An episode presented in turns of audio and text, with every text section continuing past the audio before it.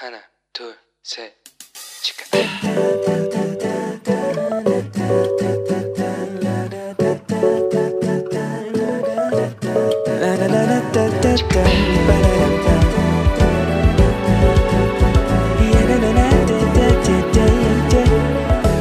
Here we go. Hello，欢迎大家又回到石头们的青春日记，我是你人生应援团的头号粉丝 Annie。 期末考终于结束了，耶！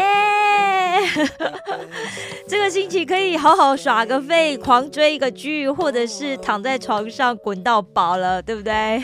啊，但是如果有七月十一号跟我一样要考 Toby 的同学的话，嗯，大家就再努力再撑一下喽。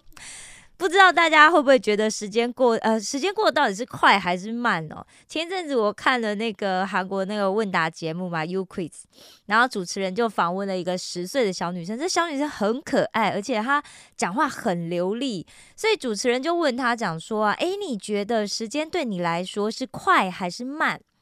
那小女生就讲说很慢呐、而且怎么到现在才六月而已？啊，这句话讲的就让两个主持人都笑出来，大家知道吗？因为主持人就讲说啊，但是我们大人都觉得时间过得好快哦，怎么一下子就六月了？所以不知道大家觉得你的时间过得到底是快还是慢呢？那理由又是什么呢？希望大家可以把自己的想法就是写在留言栏里面来跟我互动。诶，讲一下大家的留言，其实我都很认真在看诶。然后，但因为在石头门里面，我们没有读大家的留言啊，但是可能在那个智慧之声的时候，我们都会有提到。而且，其实我我也经常会从大家的留言里面得到鼓励。其实真的很感谢大家留言给我。如果大家有什么想要跟我聊一聊，或者是觉得我们的节目就真的呃。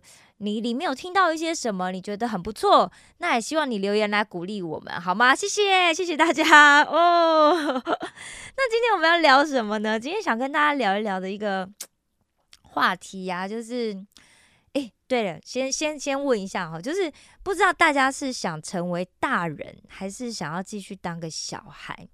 因为我们刚刚讲到那个十岁的小妹妹嘛，对不对？那因为她是小孩，所以主持人们他们通常都会问这个问题。那这十岁妹妹呢，她就想说，当然是想要赶快成为大人啊。为什么？因为变成大人的话，她就不需要妈妈的允许，就可以跟她的闺蜜好友开睡衣 party，而且不需要妈妈的允许，就可以尽情的玩耍。那不需要妈妈允许，可以做的事情太多了。所以主持人就讲说，但是啊，成为大人以后，你就会有很多烦恼诶。那这位美眉就问，就问主持人，就讲说，那有什么烦恼？那一号主持人就讲说，哎、变成大人以后，人际关系很复杂，会很辛苦哎。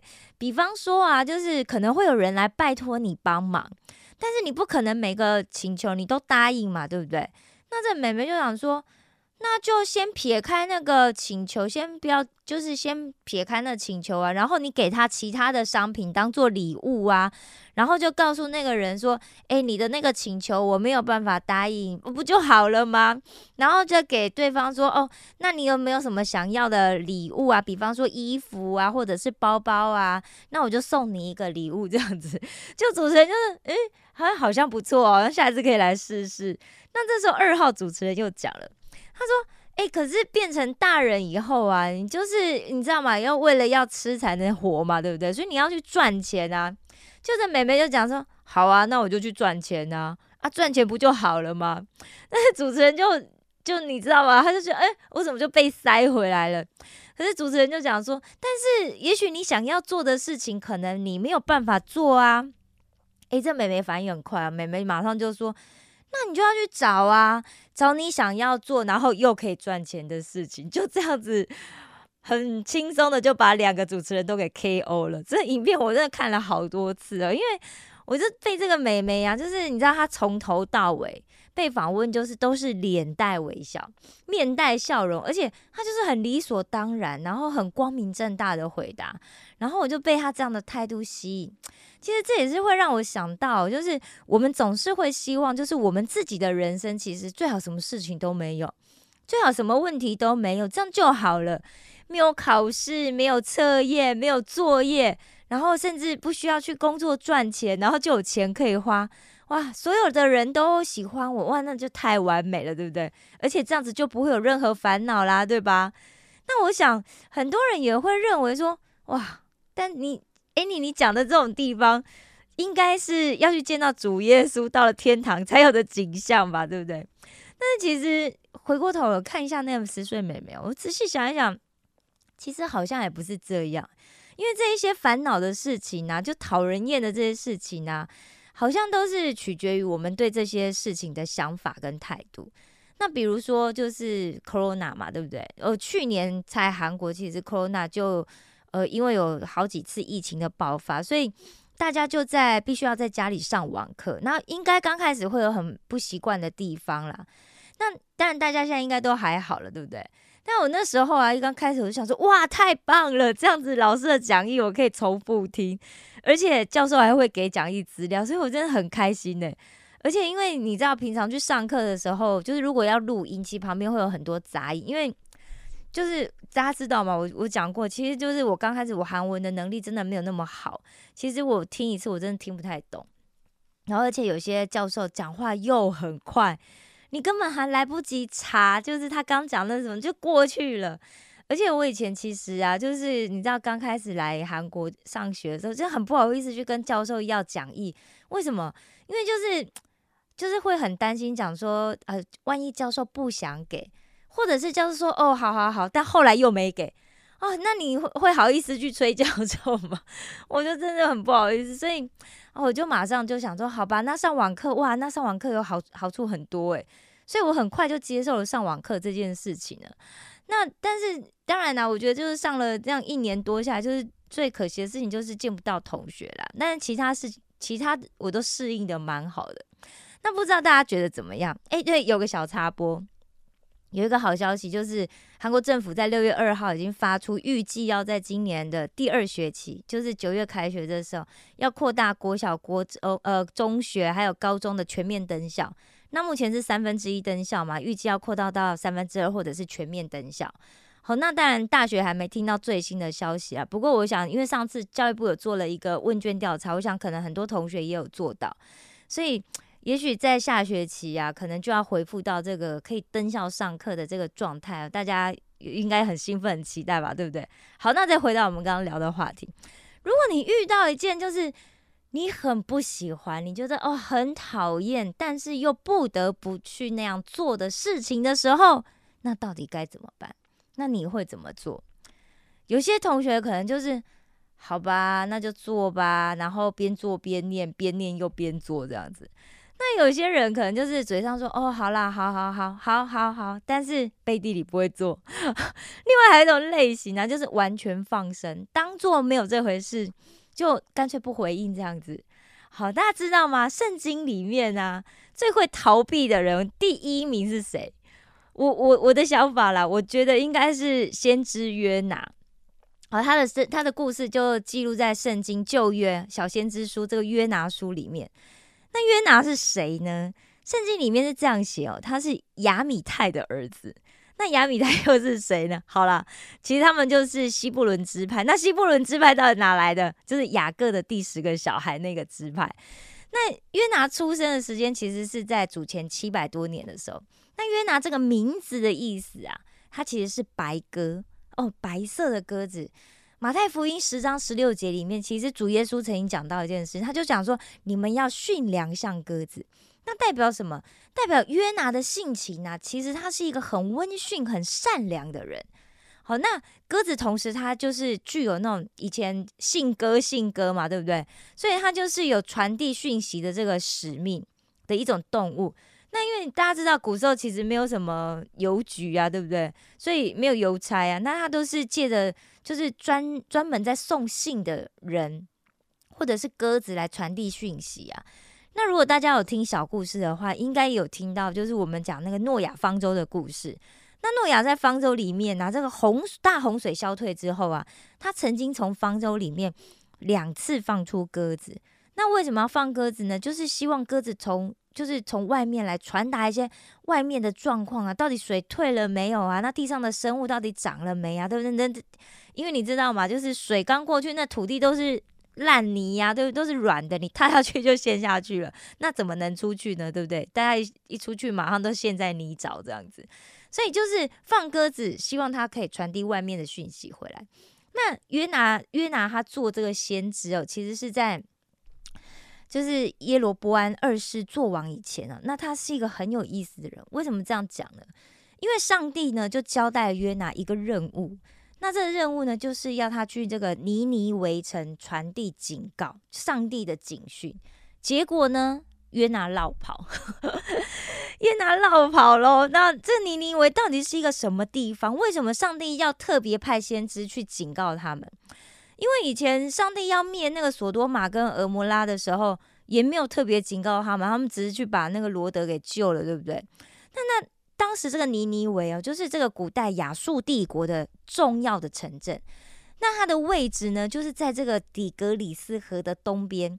也就是现在伊拉克北部这个摩苏尔城的附近，那尼尼微城呢？其实，在公元前十一世纪开始啊，它就已经是亚述帝国的首都，而且在这个公元前八世纪到公元前七世纪，这个亚述王哦，是辛纳赫里部的这个时期是最繁荣的。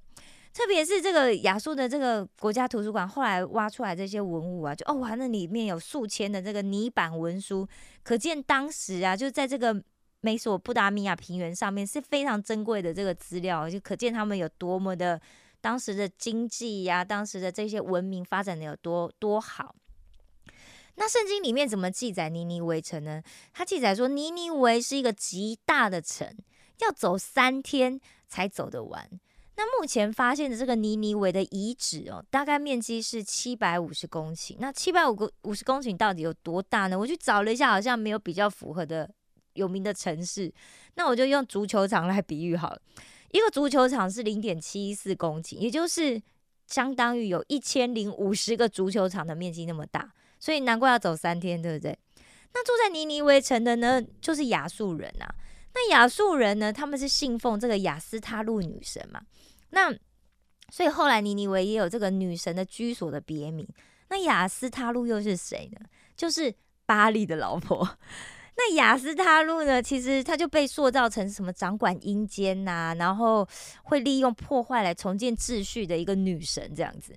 那雅斯他路呢？其实经常会在这些就是呃我们看到的这些就是。艺术作品里面啊，他会被描绘成就是全身赤裸，没有穿衣服，而且他的性器官是特别夸张，而且很露骨的。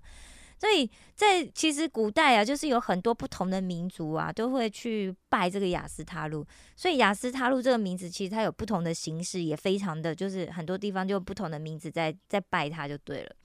那雅斯塔路崇拜有一个主要特色，就是这个这个。拜雅斯塔路的人呢，他们就是会在巴黎的这个神庙附近，然后秋坛附近狂欢，然后呢，他们会跟这个男女妙姬来集体的心仪，所以雅斯塔路就是一个淫乱的象征。所以信奉雅斯塔路的这些尼尼微城的人，他到底是有多坏呢？坏到上帝要去警告要毁灭这个城。先知纳洪啊，曾经在纳洪书里面，他形容尼尼微城呢，就是一个流人血的城。那里面充满了强暴、诈欺和淫乱，抢夺的事情也总不止息。那英文里面啊，这个强暴其实，在古希伯来文跟希腊文里面，其实没有一个准确的这个对应的词汇。但是在希伯来圣经里面呢，其实有几个是指就是抓住、压制或者是强迫的意思。所以就是说，他不只是自己作恶哦，他还要强迫别人跟他一起作恶的那一种。那在西元前。七百一十二年的时候呢，这个亚述王就灭了以色列王国嘛，所以他就把以色列人全部都掳到尼尼微啊，然后后来那个犹大也被被迫要向这个亚述来进贡，那尼尼微人呢，他就开始陷在这个自大与罪恶当中啊，那最后他是被谁灭亡？被新巴比伦灭亡，就在那红书里面就有预言到，在公元前六百一十二年呢，在这个。呃，伊朗高原上面的这个强国米底跟新崛起的这个新巴比伦王国，就联合来围攻尼尼韦，并且成功的就攻陷了尼尼韦。所以公元前六百零五年的时候，这个亚述帝国这强盛一时的亚述帝国就正式灭亡了，尼尼韦就被消灭了。所以当先知约拿他那个时候他接到上帝的命令，要他到尼尼微去传警告的时候，因为约拿他是先知嘛，他非常清楚上帝的作为，也就是约拿书四章二节里面还有讲到，他知道上帝是有恩典、有怜悯的神，上帝是不轻易发怒的，而且有丰盛的慈爱，而且上帝。会后悔不降下所说的灾，所以他其实心里已经非常清楚，上帝虽然是要他去传警告，但是只要啊尼尼微城的这些人诚心向上帝悔改，上帝就一定会原谅他们。所以其实约拿就是心里面就非常不喜欢，他就不高兴，甚至说他其实就不想去，因为大家去想一想哦，就是。如果啊，你是向你自己的国家说一些祝福的话，那很容易嘛，对不对？因为每个人都很喜欢听到祝福的话。诶，但是大家想一下，亚述住在尼尼微城的是亚述王国的人，亚述是以色列的敌人，而且上帝是要你那个约拿去向他的敌人劝他们悔改耶！哇，你去想啊，第一，我是你的敌人，然后我跟你说，哎，你们做错了，你们要向上帝悔改，你觉得你的敌人会听吗？对不对？而且好，就算听了，如果你你围城的人悔改的话，那亚述国就会越来越强大，对不对？而且我刚刚其实也讲了，后来的历史就发生什么事情，果然就发生了亚述国就灭了以色列，而且就把以色列人掳到尼尼微去嘛。所以大家想想哦，如果换做你，你是约拿，你做到吗？你可不可以去向你的敌人发出警告，对不对？你你会想说，哦，如果我去的话。我还没讲话，他已经 先把我给杀了，会不会有这种可能？对不对？而且你看之后以色列被灭啊，我想其实跟这次尼尼微城的人悔改，然后又变得更强盛，应该也有关联吧？对不对？那如果这样想一想的话，你就觉得，哎，那约拿反抗就蛮有道理的啊，是不是？所以约拿他就想要逃避，他就想要逃去他实，就想要走反方向，他就不想要去执行上帝交代他的任务。但是结果呢？结果发生什么事？有些同学可能已经知道了，但不知道同学没关系，后面的事情我们留到下礼拜我再告诉你，好吗？好，今天的节目就要到这里了。愿我的阿巴天父祝福在听着节目的你，做一个愿意承担使命的勇敢人，并且透过你的热情和勇气，带领更多的人回转向神。石头们的青春日记，我们下次见喽！